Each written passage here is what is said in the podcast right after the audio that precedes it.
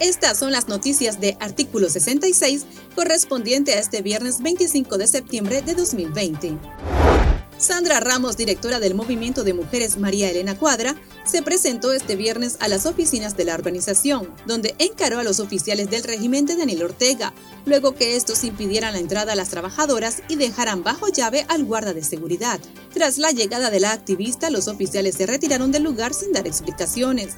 Ramos no descarta que se haya tratado de un acto de intimidación a las puertas de la ley de agentes extranjeros, con la que el régimen desea reprimir a los organismos no gubernamentales.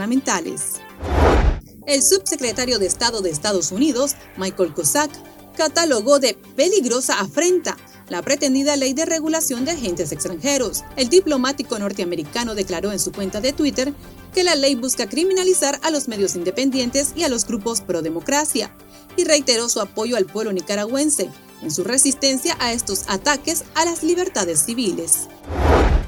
A través de una carta dirigida al mandatario de Nicaragua, Daniel Ortega, un grupo de más de 20 europarlamentarios expresó su preocupación por la iniciativa de ley de regulación de agentes extranjeros.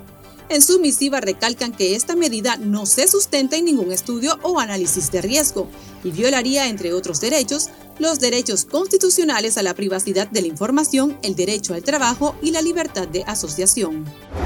El diputado español ante el Parlamento Europeo, José Ramón Bauzá, llamó a los países que conforman la Unión Europea a que actúen enérgicamente en rechazo a la iniciativa de ley de regulación de agentes extranjeros.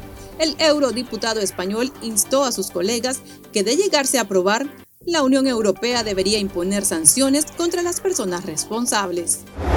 El femicida Rosario Centeno, de 33 años, fue condenado este viernes a 106 años de cárcel por la violación y el asesinato de dos hermanitas de 10 y 12 años, hecho registrado el 12 de septiembre en la comunidad Lizagüez en el municipio de Mulucucú, Costa Caribe Norte. El asesino confeso deberá cumplir 30 años en prisión, según establece la constitución política del país. Estas han sido las noticias de Artículo 66. Para esta y otras informaciones, visite nuestro sitio web www.articulo66.com. Síganos en Facebook, Twitter e Instagram y suscríbase a nuestro canal de YouTube.